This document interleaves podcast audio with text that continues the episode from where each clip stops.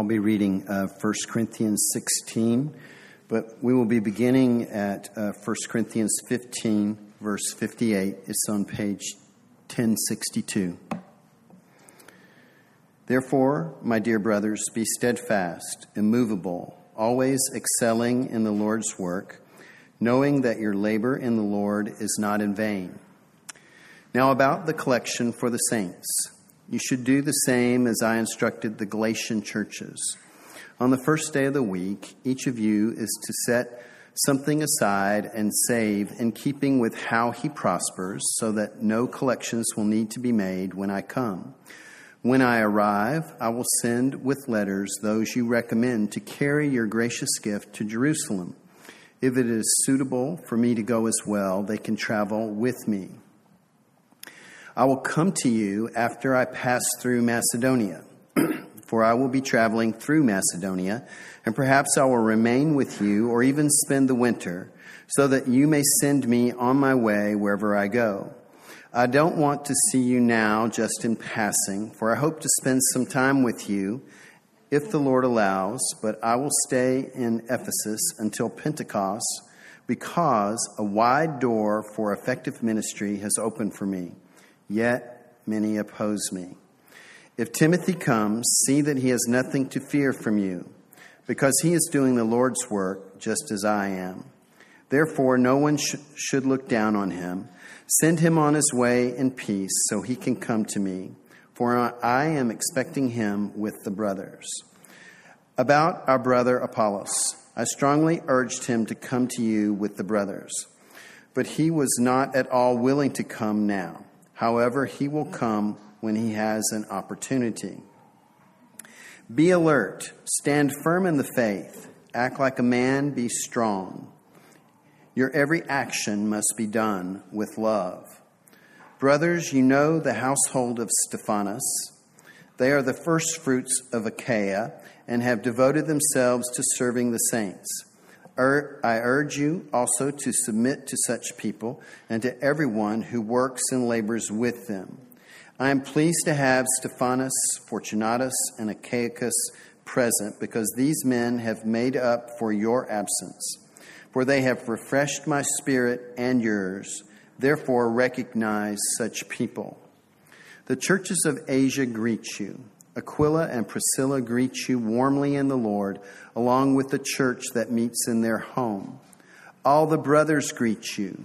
Greet one another with a holy kiss. This greeting is in my own hand, Paul. If anyone does not love the Lord, a curse be on him. Maranatha, that is, Lord, come. The grace of the Lord Jesus be with you. My love be with all of you in Christ Jesus. This is the word of the Lord. Thank you, Ken, and thank you, Alice, for reading for us. Uh, it'd be great if you could leave that passage open in front of you, 1 Corinthians chapter 16. Well, we've arrived. We've got to the end of 1 Corinthians. Uh, we've spent the best part of six months reading through this letter together. And I wonder, as we get to the end of the book, I wonder what you make of the Corinthian Christians. I mean, if we're going to be honest, they're a pretty messed up bunch, aren't they? Uh, they're divided and, and in factions over which leaders they want to follow. And, you know, some are following the great orator Apollos, others are sticking with the, the founder, the, the trembling apostle Paul. Uh, it's because they've got worldly attitudes about wisdom and what's impressive. They've also got worldly attitudes when it comes to sex. Uh, in fact, Paul says that they had even worse attitudes than the world. There was a man in their midst who was sleeping with his stepmother, and the Corinthian church were proud, proud of how tolerant they were. Well, they also were messed up when it came to worship. Uh, when it came to worship, there were some who were still worshipping idols. There were others who were getting drunk at the Lord's Supper.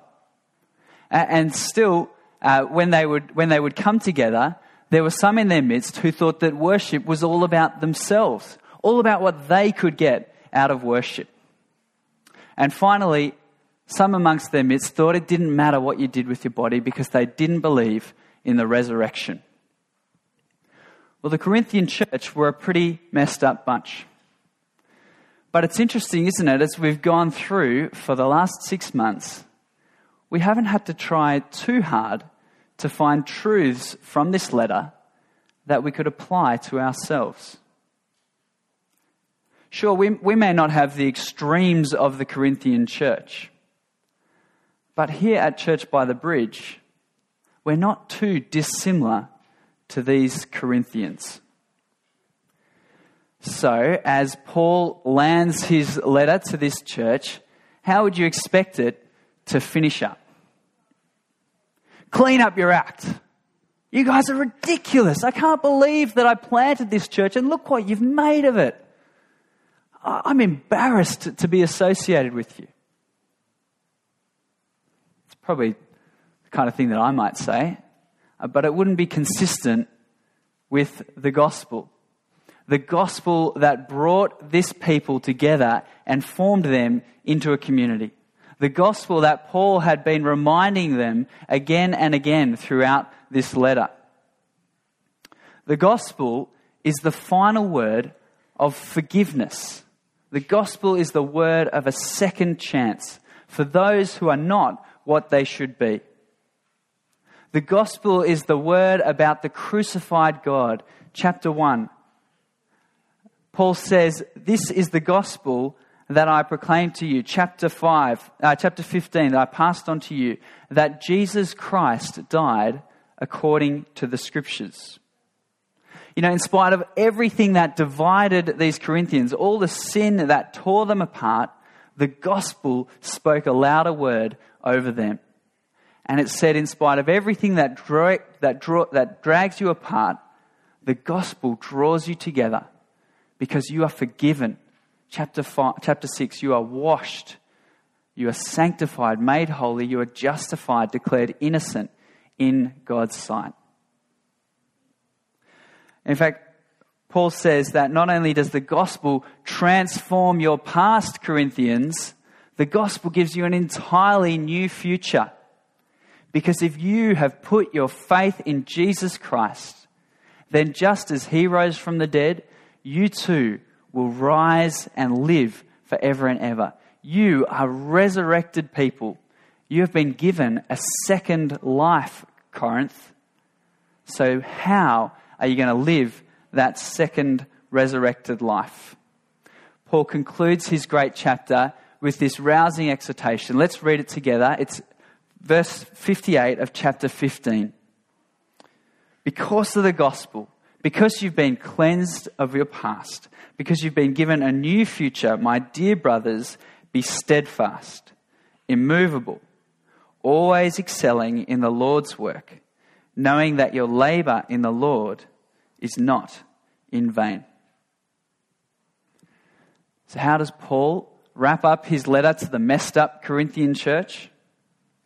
With a surprising invitation to partner with him in the gospel, to live their resurrected lives for the Lord's work.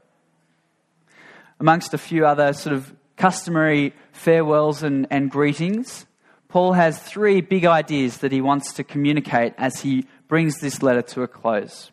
And this is our main point this morning. God's people are to be united in gospel giving, gospel partnering, and gospel living. God's people are to overcome all that drags them apart by drawing together and be united in giving, partnering, and gospel living. So we'll explore this chapter under those three titles, and let's begin with our first point gospel giving in verses 1 to 4. Christians are to ex- express our unity in gospel giving. I really love the way that Paul launches into the topic of giving. He doesn't butter up his audience. He doesn't tell them, thank them for their amazing generosity in the past. He doesn't try and convince them about how far every dollar could go towards life changing uh, life changing work. No, Paul has just reprimanded the Corinthians for their misconduct.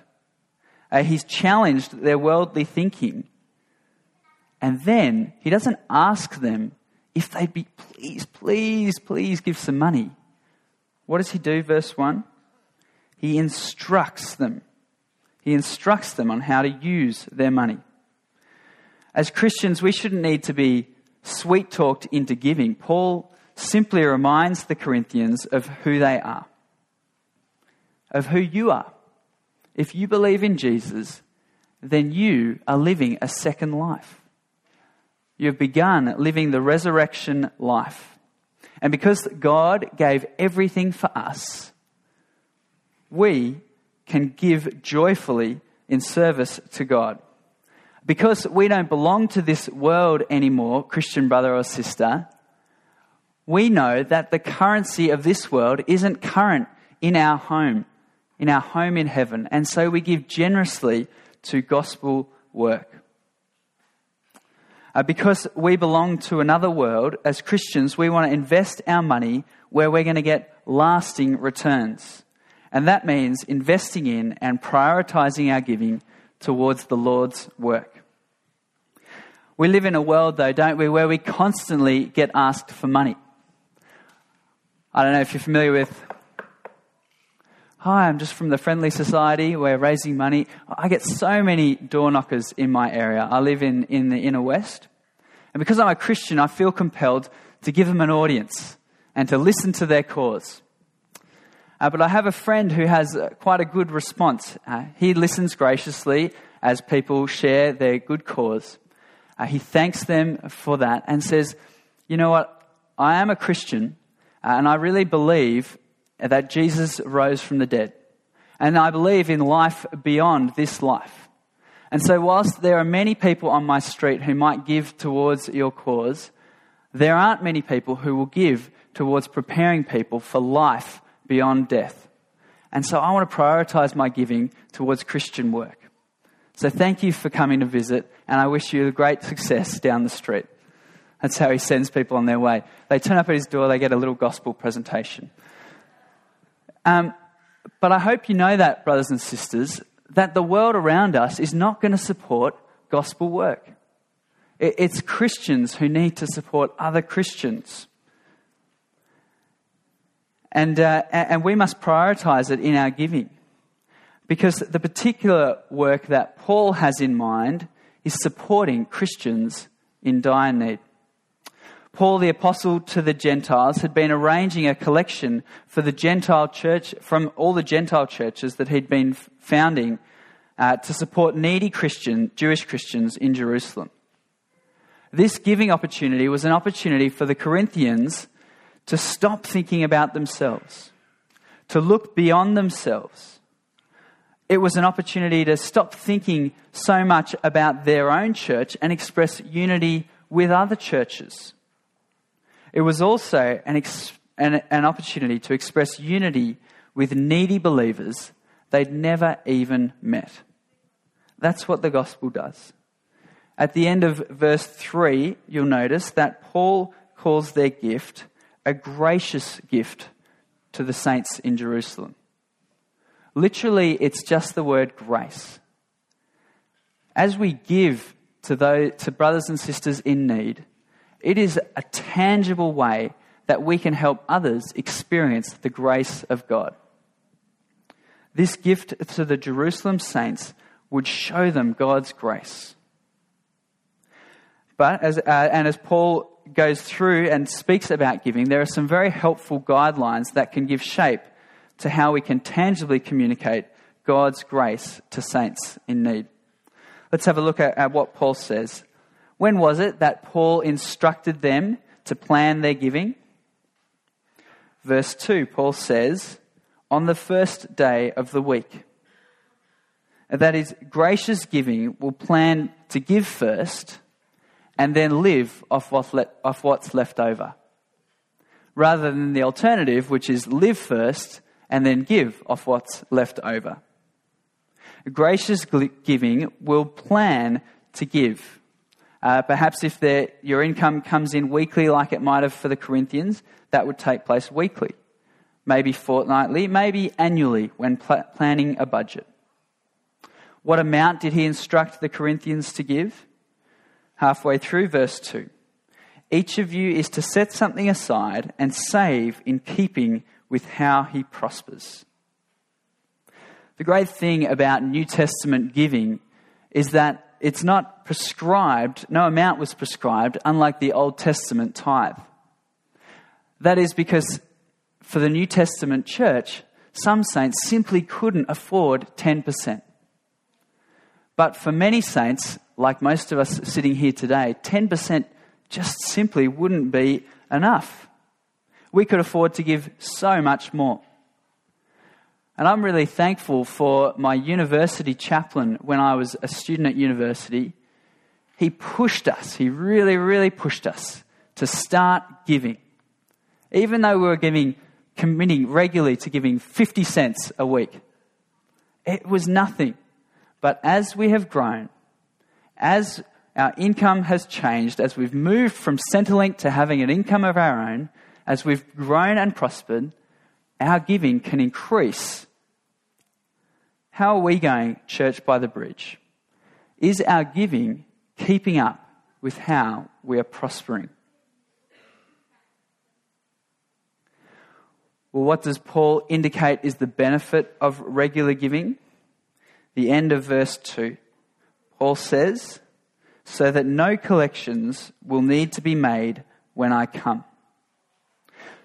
So that Paul, the apostle, the great gospel preacher and proclaimer, doesn't have to waste his time chasing money. I hope you know that it's one of the things that keeps our pastor here, Paul, and the parish council awake at night. It stresses them out chasing after finances. They spend energy that could be spent preaching and proclaiming the gospel worrying about finances and meeting those needs. Gracious gospel giving doesn't do that. Gracious gospel giving seeks to meet those needs so we can free up gospel workers to do gospel proclamation. Now, this week, I've had to confess my passiveness when it comes to giving. I often sit back knowing that at the end of the year, if there's a financial deficit, I know that I'll commit to helping meet that deficit, but I never communicate that to Paul or the parish council. Uh, I just let them sweat it out for the next six months and then I'll come through in the last minute. A gracious gospel giving doesn't do that. It doesn't want to cause extra stress for those who could otherwise spend their energy on gospel preaching and teaching. Gracious gospel giving expresses unity through generous planned giving. Well, gospel giving is one way of expressing our partnership with other believers in the gospel. But gospel partnerships are much more than just throwing our money towards gospel work. And that's our second point this morning gospel partnerships. Christians express our unity through gospel partnerships. There's no doubt about the Apostle Paul, is there? The man changed the world as we know it. Uh, he traveled around most of the known world, planting churches and making a complete difference in the world we know today. But he didn't do it on his own, did he? He did it with unnamed believers like these Corinthian Christians. And there are going to be people amongst us like the Apostle Paul, people who the gospel just makes them tick. Uh, people like our assistant pastor Andy here. I remember being at Johnny's uh, superhero birthday party. And Andy, dressed inappropriately in a Captain America suit, chose that as a good opportunity before cutting the cake to tell everyone about Johnny and his real superhero their real superhero, Jesus. And I thought, oh, really, Andy? Kid's birthday party? Do you have to preach the gospel about Jesus? Uh, but I was rebuked. I was challenged because the gospel makes Andy tick. And he wants to take every opportunity to share the good news, the good news about the God, the, about the God who can save us and who can save anyone, the superhero who can save. And, and so people like Andy, people like the Apostle Paul, we want to set them up. We want to free them. We want to set them over us as our leaders. We want to send them out as evangelists. We want to send them overseas as missionaries. And these leaders and gospel workers, they'll come to us in all different shapes and sizes. Let's think about who the Corinthians had. Verse 5, they had Paul, the traveling apostle. Big in words, but small in presence, apparently, according to the Corinthians. They had Timothy, verse 10. Timothy, Paul's young but timid and shy and, and uh, trembling apprentice. Verse 12, they had Apollos, the impressive orator. Verse 15, they had the household of Stephanas, the first converts in the province of Achaia, of which Corinth was the capital. And what had the household of Stephanas done? They devoted themselves to serving the saints. You know, as we partner in the gospel with these gospel leaders and evangelists and missionaries, we don't get to choose who's on God's team. That's God's job. Our job is to let the gospel draw us together, to partner in gospel work with them, which is exactly what the Apostle Paul modeled. After all the hurt that the Corinthians had caused him, how does he speak about them? How does he address these saints who had hurt him? He lets the gospel change his view of them. Verse 24 My love be with all of you in Christ Jesus. He loves them, he longs for them. Verse 7 I don't want to see you just in passing. I want to spend time with you, Corinthians. I want to minister to you and you to minister to me. And what did he ask of the Corinthians?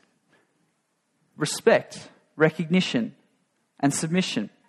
It's most clear when Paul's speaking about the household of Stephanas. Verse 16, Paul says, I urge you to submit to such people and everyone who works and labors with them. And then verse 18 ends, you ought to recognize such people. And we partner in the gospel by honoring those we set apart for the Lord's work we let the gospel draw us together. We love and encourage them, and they strengthen and support us. Uh, sorry, they, they love and serve us, and we strengthen and support them. We let the gospel draw us together, but we also let the gospel drive us apart. The reason Paul had to send a letter and couldn't turn up in person to visit the Corinthians was verse 8. Because in Ephesus, a wide door for effective ministry had opened for him. The gospel takes priority. And so, whilst the gospel makes us love being together in gospel partnership, the gospel also makes us willing to be a part. And I hope that's true for us, Church by the Bridge. I hope that we're willing to part ways, to split hive groups, so that we can grow them, to move on from congregations so we can plant new congregations, to let go of our precious gospel leaders so that they might be sent somewhere else to serve God in another part of God's world on the mission field. In fact, God's mission is so much, much bigger than us here at Church by the Bridge. And so many of the Corinthian errors boiled down to the fact that they were just caught up in their own little patch. Partnering in the gospel should make us think big and make us live big. And that's what Paul did. That's why 2,000 years on, 2,000 years on, we're reading a letter he wrote to one of the many churches that he founded around the known world. Friends, if you want to give yourself to something that really, really lasts, to something that you know is absolutely never going to be in vain, then give yourselves to partnering in the Lord's work. Who knows what the future might hold for us? Who knows what churches we may plant here at Church by the Bridge? Who knows what mission fields you and I might go to? What corners of the earth we might send leaders to serve in? But the way to be ready to seize the opportunities, to seize the open doors for the gospel when they come to us, is by living gospel lives. And that's our third and final point this morning. God's people are to be united in living gospel lives. Paul wraps up his letter to the Corinthians with a string of exhortations in verse 13. Exhortations which show us how God expects the gospel to be lived out in a cosmopolitan city like Corinth, a city like Sydney. Let's have a look at them. Verse 13. Be alert, says the Lord. Be alert against adopting the values and moral standards of your city. You're resurrected people, Christians. You are resurrected people. You belong to another city, so live in this city like you plan to live in your heavenly home. Be alert. Stand firm in the faith. Don't give way to compromise. Don't give in to lax moral standards. Our faith, brothers and sisters, is in the God who died to set us free from our sins. How can we continue to live in those sins and go on in them? Flee from sins. Flee from idolatry, Paul said. Flee from sexual immorality. The Corinthian uh, the, the letter to the Corinthians taught us that the church, that our bodies are temples of the Holy Spirit. And so our outward lives must adorn the God who dwells within us. Act like a man, be strong, be courageous. The Corinthian Christians looked just like everyone else in Corinth. And that was the big problem. That was part of their problem. Are you courageous enough, Christian brother or sister, to stand out from Sydney? To live God's way in a city that denies his existence or denies his right to speak on any topic? It cost the Corinthians a great deal to follow Jesus? Are you going to be courageous? Courageous like Paul to press through open doors for gospel ministry, even though many will oppose you, as they did Paul in Ephesus. Finally, your every action must be done with love. Oh, the Corinthians had all the gifts, they had it all all the gifts, all the talents, all the potential, but they lacked love. Love is the ingredient that reminds us that this resurrection life that you and I have been given, it's not about us. It's about Him.